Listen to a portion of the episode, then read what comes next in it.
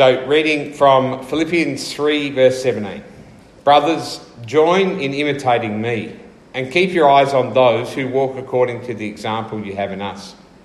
For many of whom I have often told you, and now tell you, even with tears, walk as enemies of the cross of Christ. Their end is destruction, their God is their belly, and they glory in their shame, with minds set on earthly things.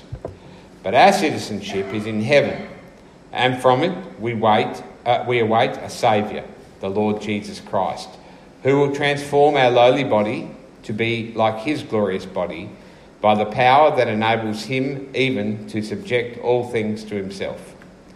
Therefore, my brothers, whom I long for, my crown and joy, stand firm thus in the Lord, my beloved. Okay. We've been working uh, through Philippians, uh, and we, we've really had to slow down because we can't get more than about three verses a week now because there's too much in it. And uh, Paul has been saying again and again in Philippians Jesus is everything. He's everything. Um, and he also said, seems to be saying, and he's definitely saying here, there's something about this life that we live here which is not all what life is about. In fact, it's kind of uh, it's of second importance. And he says things like, "To live is Christ, and to die is gain." He says he has no confidence in himself. He has no confidence in who he is. His hope is in the resurrection, in his future with God. And last week uh, we heard from Bruce about straining towards a goal, which is heaven with Christ. Um, everybody in this world strains towards something.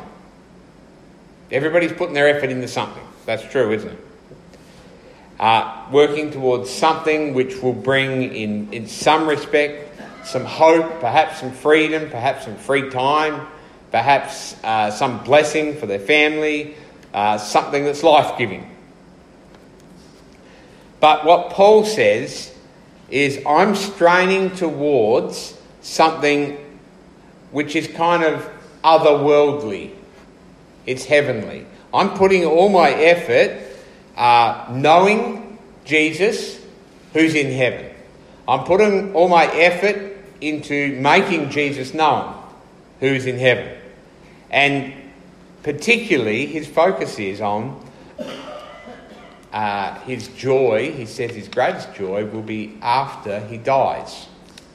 That's not what people in this world are putting their time and effort into generally, is it? Yeah, no? No one's. Sorry, I, you missed the question? Yeah. He's putting his effort, his heart, his mind, his hope, his, in, not in earthly things, but in heavenly things. Now, we might say something like, well, here's Paul, uh, he's in jail, he is, and there's about to be a verdict, and that verdict for Paul is death or life. So maybe, you know, sitting there, he's just thinking about uh, morbid thoughts. He's just thinking about, I might die, so I better think about these things. But you see, also, last week, I'm, pinching all Bruce's stuff. He said, I press on towards the goal for the prize of an upward call of God in Christ Jesus. Let all let those of us who are mature think this way. If anyone thinks otherwise, God will reveal that to you later. In other words, you'll get it one day. What he's saying is this to live this life with your eyes lifted to the things of God and to Jesus in heaven and to our future hope there is actually mature Christianity. And to put all your hope in this life, well, that's immature Christianity. Or, or even a lot worse. I, I, I, my example is this we like going to music concerts. You like to go to see a good band. We do anyway. And you go to see a good band, and as a gathering, sometimes, you know, 500 people, sometimes 20,000 people at some of the concerts we've been at. And you kind of get there, and there's this expectation in the crowd, and, and everybody's there ready to hear.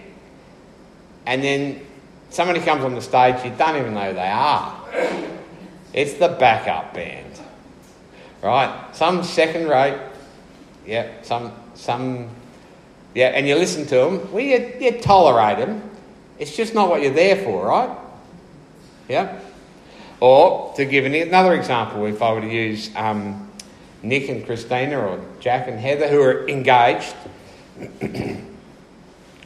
no one sits there. You notice as soon as a young couple gets engaged, they're going, we should just get married now, shouldn't we? We should just, why don't we just, we could just go down the registry office, they're always saying stuff like that, and, and, and just go and do it. Because no one gets engaged to be engaged, right? That's kind of like, that's, that's the, what, the backup band. That's what that is. Yep. You tolerate it, but you look forward to what you really want. Do you get what I'm saying? We were made for we were made to be with God perfectly. We are actually not with Him perfectly now, although He is perfectly with us. That might sound like a strange thing. But our sin gets in the way and we get distracted and you know, it's like the person who says, oh, I love reading the scripture. I read the scripture the other day, it was so good. And then this strange thing happened the next day, I didn't read it. Yeah, ever, ever have that happen to you? Yeah, because we're just not, there, there's something cloudy about where we are now. But one day we know we will see him face to face and we will love him perfectly. Now, Jesus died to restore us to a relationship with the Father. And his spirit in us causes a yearning, a longing to be with him. It's a heavenly yearning, but it's not just a yearning for heaven with gold on the pavement and stuff like that. That's not it. I mean, it's about being with him. It's about being with Jesus. It's about being with the Father. That's what we've got to look forward to. And anything less than perfect fellowship with Him is kind of the second rate band at the start. It's like the engagement without the marriage. Does that make sense? Okay. So this is what Paul's talking about. It's what he's always on about. It seems to be his all in all. So he starts by saying this Brothers, join in imitating me and keep your eyes on those who walk according to the example you have in us. Now, Paul is saying, I don't know if I could say this. He, Paul's saying, you should be like me. You should think like me. Uh, yeah, I'm not going to say it to you. It's okay, Linda. You're looking worried. Right? Is it? it well, it sounds a bit. It sounds proud to say, you should think like me. But I, I want to put it like this if I say trees are green and you really, really should think like me and be like me in believing that trees are green, is that right? It is, because trees are green. True? It's not necessary. It's a good example, I think. Thanks. It, it's not being proud, it's just saying if this is the truth, the best thing for you to do is to believe it. And if Jesus is the centre of my life and I live like that and I know that He's actually the centre of this whole world, the best place that you could be, Paul's saying, is to live like me and or to follow the examples of others who are the same. That make sense? Yeah. Good. That's excellent. So, put your hope in me. But then Paul does uh, what he often does in his letters is he talks about there's a group of people who he's talking about within the church who who don't live in that way. They have a different view. He says, For many of whom I've often told you and now tell you, even with tears, they walk as enemies of the cross of Christ. Their end is destruction, their God is their belly, and they glory in their shame, with minds set on earthly things. A group of people there are many of them, he says. So we're not talking about three people. We're talking about a, a lot, there's a lot of people who think differently than this. And they're enemies of the cross of Christ. And he says, I don't say this lightly, he says, I say this with tears. It distresses him to see people not living the way that they should. So he's not saying it proudly. He's crying over those who put earthly things as most important, who put their hope in this life. Now, Paul says in another place in 1 Corinthians 15, he says, If for this life only, this life only, what we live on earth, we live for Christ, we are to be pitied above all men. In other words, if, if, if I'm only living and I think that my living for Christ is in this life alone, please feel sorry for me because I'm a waste of space. Don't. That's not the way it is. But in that whole chapter, what he's talking about is the resurrection. The resurrection hope. When we live only for this earth, what we will be busy doing is creating Eden. Well, not Eden, you know, the Garden of Eden, the, the Garden of Paradise, but we'll be creating little paradises, little Edens. We, we each want our own Garden of Delight, whether it be, you know, a great mansion or even a cubby house. It doesn't matter. It's that place where we feel peace and we feel fulfilled, we feel secure, we feel everything's just where we want it to be in this world. In this world. We try and make our own Edens. In the end, they're hopeless, they're pointless, and, well, even worse than that, they can actually distract us from the truth of Jesus because this uh, thing of focusing only on the world, Paul says, it causes people to be lost. It causes them to be without God. If it, just imagine, I know you look at me and you think, now there's a fine specimen of a man strong, good looking, good head of hair, all that stuff. How hair should be. Hey, Bruce. Um, imagine if all my hope was in this body, right? And, I, and uh, then, then my hope is not in the future, in, not in the resurrection body. And what happens is it's kind of an eclipse. An eclipse, you know what the eclipse is? The moon goes in front of the sun that goes dark right? Well, what happens is the things of this world eclipse the bright, glorious light of, of God. And we end up darkened. We end up futile in our thinking because our Edens don't cut it. They are not the paradise that we aim for. And all of our recreation in this world is focuses on the trees of the garden and the bushes and the water. What was so good about Eden? They walked with God in the cool of the evening. They, they, they were with God face to face. They knew Him. That's the glory. We will walk with our beloved. That's what we look forward to. So Paul is shedding tears over these people who seem, from a worldly point of view, they're doing very well. But they're lost. And he talks about these people. He says five things about them. He says, number one, they walk as enemies of the cross. Their end is destruction. Their God is their belly. They glory in their shame. And they have minds set on earthly things. They're as enemies of the cross. First one. He doesn't say they walk as enemies of Christ. You might expect that. But you see, we're not talking about, a, we actually can be talking about a religious people. People who see Jesus as a way of achieving earthly glory. So, Jesus, come to know Jesus, and he will give me a glorious life now. That's what his job is, isn't it? Jesus is my vehicle to fulfill my earthly desires. That's what they think. So they put their hope into Jesus, which is not the true Jesus. Not the one who will bring earthly glory, or earthly peace or earthly joy. Jesus becomes a kind of self fulfillment tool. He brings hope only for this life.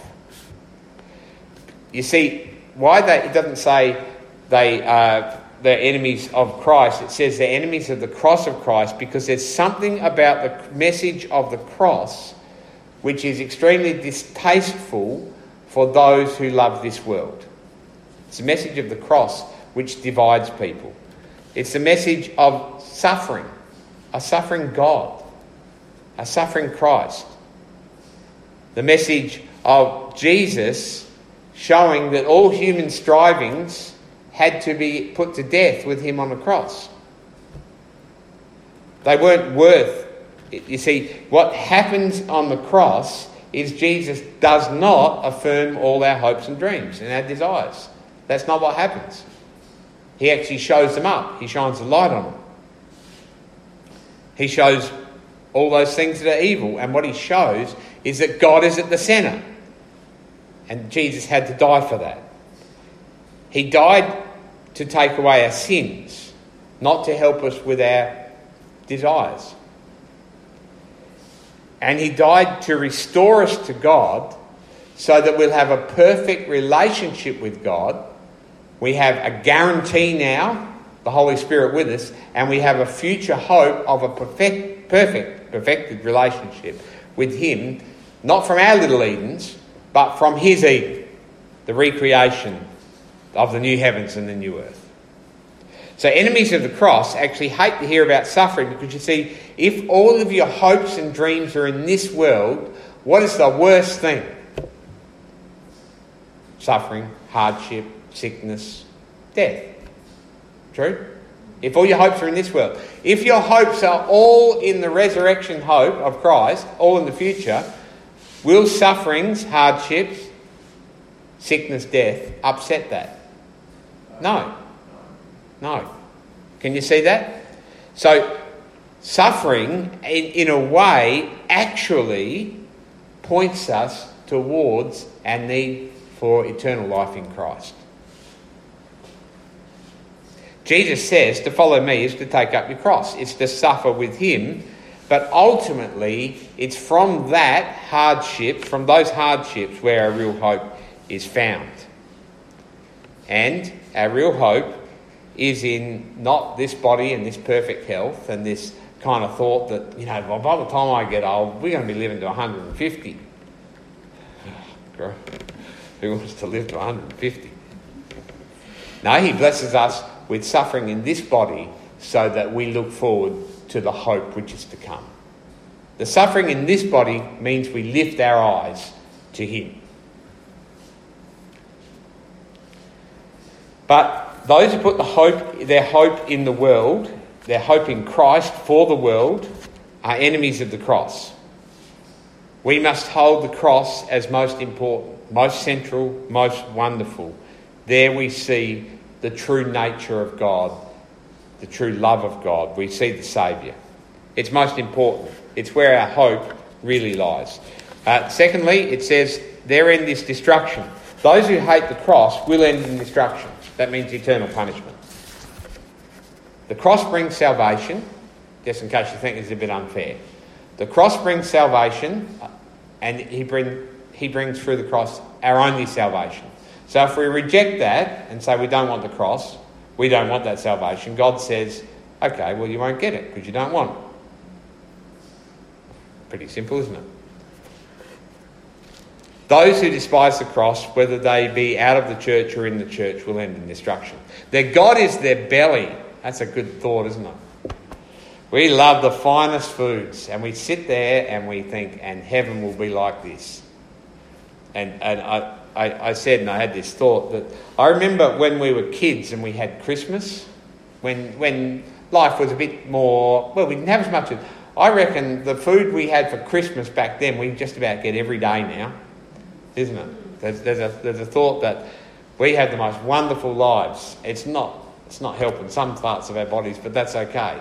Um, we, when, when your food, when, sorry, when your God is your belly, it's like, I just want to be fulfilled with that full feeling you get from being fully full of the good stuff all the time. Yeah. You know what I'm saying? I hopefully you do. And um, Amos is a prophet in the Old Testament, and he was talking about the people of God, the religious people, the people of Israel. And in, in, in Amos chapter 6, verse 3, he says of these people,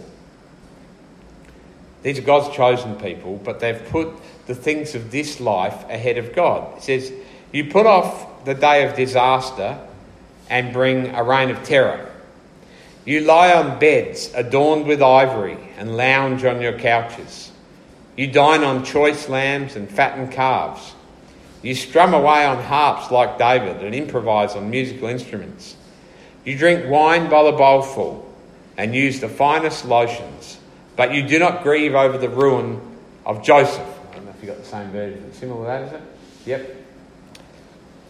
They live their hopes, they live everything for this life, and they've got it all. But they're not grieving over the fact that God's temple is not a place of worship anymore. Can you see that? All, their whole life has become about themselves. And I want to tell you, every one of those persons that Amos wrote to is now dead. That might seem obvious, seeing they lived 2,600 years ago, 2,800 years ago maybe. But actually, I don't know about you, but all of my great grandparents are dead. Actually, all my grandparents are dead. Life shoots through. This all narrows us down to the realization that a life is not for this life alone. We can build our Edens, it will not see us out. And worst of all, they put off the day of disaster. I don't want to think about that. I don't need to think about that. I'm just going to retire, get my caravan, and probably I reckon I got 30 or 40 good years driving my caravan. Yeah. They put it off in their minds. They put off God's plans. Their glory, or they glory in their shame, or their glory is their shame. The things that they consider to be glorious are actually shameful. That's what happens in this world, isn't it? Have you noticed that this world says shameful things and it says, you know, that shameful act? That is just the most wonderful thing. Their glory is their shame. It's not wonderful. To leave behind the law of God is not wonderful. It's shameful to put loves in front of love for God. That's called idolatry.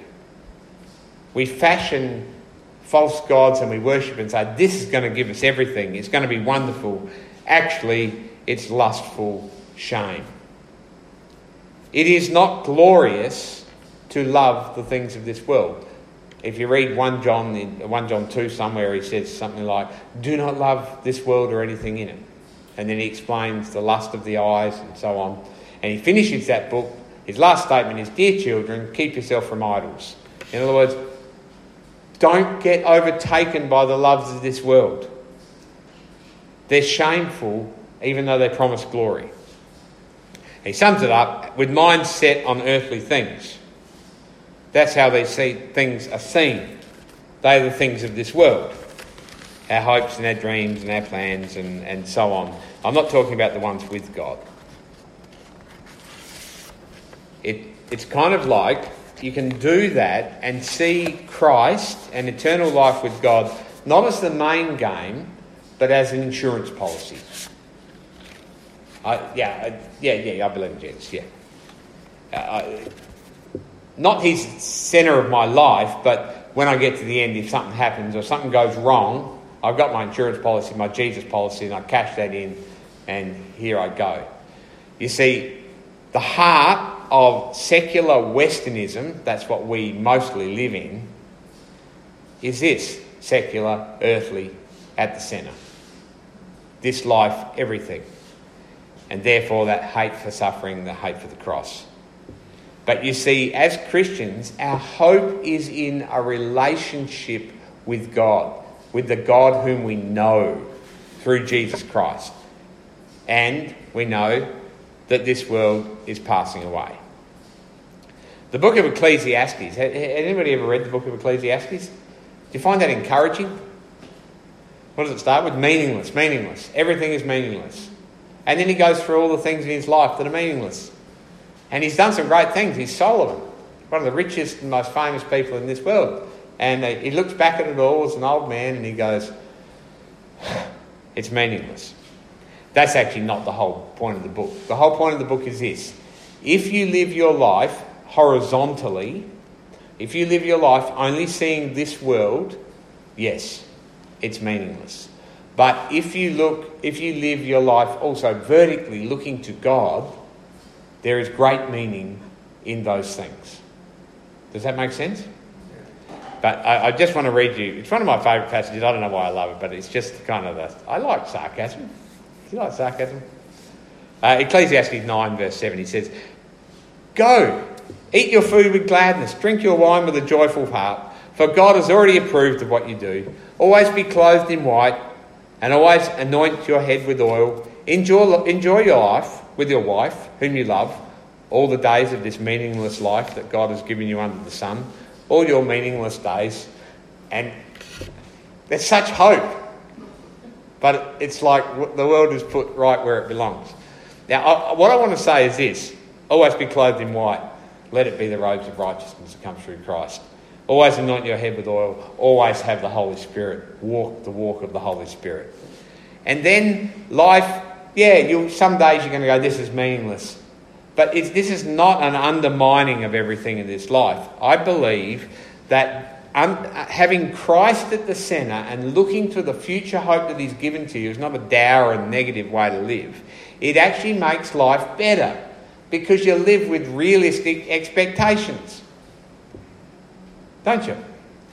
If you live with Christ at the centre and His resurrection and His eternal life, tell me what can shake you? What can trip you over? Nothing. Nothing can. Um, you know, it's like we, we say to young married couples, they get, they're getting married, we say, put God at the centre, and He is the one who will fulfil all of your needs. Then your, just say you're getting married to a girl, your, your wife can just be your wife. If you put the expectation on her that she will fulfill all of your desires and your heart and make you eternally blessed forever, one day you're going to wake up and say, She's not cutting the mustard. She's not doing it, is she? Right? But if you know that God takes that place, then your wife can be your wife. And when she sins and fails and lets you down, you'll go, Yeah, what do I expect? And when, when you let her down, she'll say the same. Can you see that? When we live knowing what God has given us through Christ is the most important, what can let us down? Our expectations of this world are actually realistic, they're real. So Paul says, But our citizenship is in heaven, and from it we await a Saviour, the Lord Jesus Christ. Our citizenship, our passport, is from heaven. When we go overseas, we visit somewhere else, but it's not our home. Our home is in heaven with God. We're citizens of heaven, currently visiting earth. But there's this ache in us for Him and to be with Him. And we know that He is the fulfillment of it all. We're awaiting, we're kind of in that concert, and we're waiting the main show. Yep, we're engaged and we're waiting to be married. What are we waiting for? Again, don't think of heaven. Don't think that people talk about mansions. We're going to have mansions. We're going to have this and that. Maybe we'll get a BMW. Yay. It'll be a Ford. Um, what are we waiting for? What's the main game? The Lord Jesus Christ. That He is the sweetest name, the most wonderful. He is everything to us. He is so precious to our hearts. He's our rock. He's our Redeemer. He's our hope. He's our joy. And He's who we're waiting for. We wait the second coming of Christ. He's everything to us. Our citizenship is in heaven, and from it we wait a Saviour, the Lord Jesus Christ, who will transform our lowly body to be like His glorious body. That's Jesus' body. By the power that enables Him even to subject all things to Himself. It takes that same power that He's subjected all of the earth under His control will raise us from the dead and give us new bodies. How awesome is that? Because there's nothing more shameful than a decaying body, whether it's in life or in death. But you see, the body that we receive will never decay, it will never be humiliated. It will live forever. He will give us an immortal body, the same as the body that He's given the Lord Jesus. And what we can do with that body is what we're made for, even in this body. You know what we're made for? To know Jesus and worship Him. How about that? We're made to worship Him. Well, in that body which lasts forever, we will perfectly worship Him forever. And we will be always fulfilled. And we will always be in Eden. And we'll always have everything we have because we'll be home. That's what our life's about. And if I can say this without being proud, any true Christian, any mature Christian should think like this, because that is maturity. Therefore, my brothers, he says, whom I love and long for, he longs for the people of the church, my crown and my joy. Stand firm thus. Stand firm in this. Keep it at the centre of your mind in the Lord, my beloved. I'm going to pray.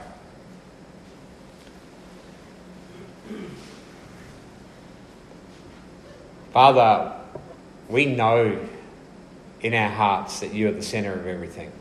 Your spirit within us gives us this yearning for you. We long for you. And we thank you for that yearning. We thank you also that you've done everything needed to bring that yearning into fulfillment through your Son Jesus. Father, I pray that you would bless us with a deeper yearning for you. I pray that you would expose where we love this world more than we should, where our hope is in things that will not come through. I pray that you will expose them in us, that we would live in this life knowing that at times it'll be fun and at times it'll be meaningless. Father, that we might put all of our hope onto you, that our love would be for you, that we could see that we are to enjoy you and glorify you forever. And I pray this in Jesus' name. Amen.